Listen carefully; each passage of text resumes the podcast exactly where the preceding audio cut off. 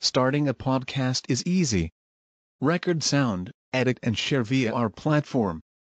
Anchor is the easiest way to create podcasts, Spotify's offering to you. Distribute your podcasts to the most popular listening platforms, including Spotify, Apple Podcasts, Google Podcasts, and more, with just one tap. Download the free app to start your podcast with the versatile platform from Anchor. Thank you. Persembahkan kisah ke-16 dengan judul Taubatnya pembunuh seratus nyawa. Anak-anak sekalian yang dirahmati Allah subhanahu wa ta'ala Alhamdulillah Sekarang kita masuk kisah yang ke-16. Kisah ini sangat bagus sekali untuk kita ikuti ya. Oleh karena itu kalian dengarkan dengan baik. Anak-anakku sekalian Dahulu ada seorang laki-laki yang telah membunuh 99 orang ya. Coba bayangkan banyak sekali kan? Ia ingin bertobat. Maka ia mencari seorang yang berilmu agama untuk ditanyai.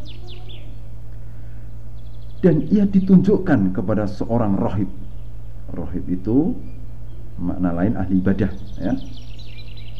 Maka ia mendatanginya Kemudian ia bertanya kepada sang rohib tadi Aku telah membunuh 99 orang Apakah masih ada taubat bagiku? Anak-anakku sekalian Maka dijawab oleh rohib Tidak katanya Nah anak-anakku sekalian Ketika mendengar jawaban tidak maka dengan serta-merta tanpa pikir panjang Sang rohib akhirnya dibunuh sekalian Hingga genap menjadi berapa? Seratus orang Anak-anakku sekalian yang dimuliakan Allah subhanahu wa ta'ala Lantas kemudian Ia mencari lagi Orang yang berilmu agama Maka ia ditunjukkan kembali Kepada seorang yang alim ya, maka persis seperti yang dikatakan oleh sang rohib dia bertanya kepada sang alim aku telah membunuh seratus orang. Apakah ada tobat bagiku? Anak-anakku sekalian yang sangat saya sayangi dan yang sangat saya cintai bagaimana jawab si alim? Ternyata jawab si alim beda dengan jawab sang rohib Si Ali menjawab, Ya, ada.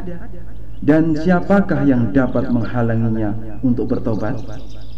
Pergilah engkau ke suatu dusun itu. Sesungguhnya di sana banyak manusia yang menyembah Allah Ta'ala Maka sembahlah Allah bersama mereka Janganlah engkau kembali ke tempat asalmu Karena tempatmu adalah tempat yang jelek Nah anak-anakku sekalian Subhanallah ya jawabnya sang alim tadi. Maka tidak dibunuh ya. Karena apa? Karena dikatakan masih ada pintu taubat. Nah setelah itu maka pergilah si pembunuh tadi ya yang ingin bertobat namun di tengah perjalanan sang pembunuh tadi atas takdir Allah Subhanahu wa taala ternyata meninggal ya atau mati.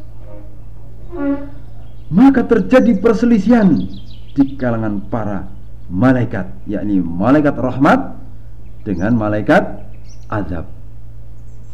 Dan berkata malaikat rahmat, ia telah berjalan untuk bertobat kepada Allah Subhanahu wa taala dengan sepenuh hatinya. Nah, dikatakan oleh malaikat azab, ya, berkata malaikat azab ya sesungguhnya ia belum berbuat kebaikan sama sekali. nah jadi terjadi apa? Adu argumentasi istilahnya ya.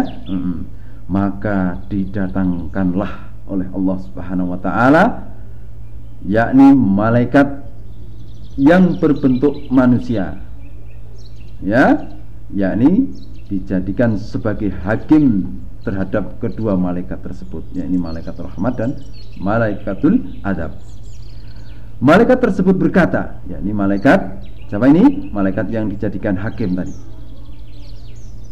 Hendaknya kalian ukur jarak antara dua tempat baik yang dia tinggalkan maupun yang dia tuju. Maka mana tempat yang lebih dekat?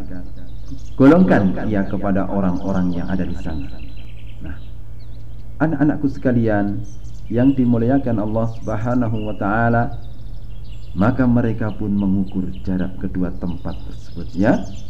Dan didapati sang pembunuh tadi ternyata lebih dekat dengan dusun orang-orang yang baik atau dusun yang mau dituju ya. Maka diambillah ruh si pembunuh tadi oleh malaikat malaikat rahmat.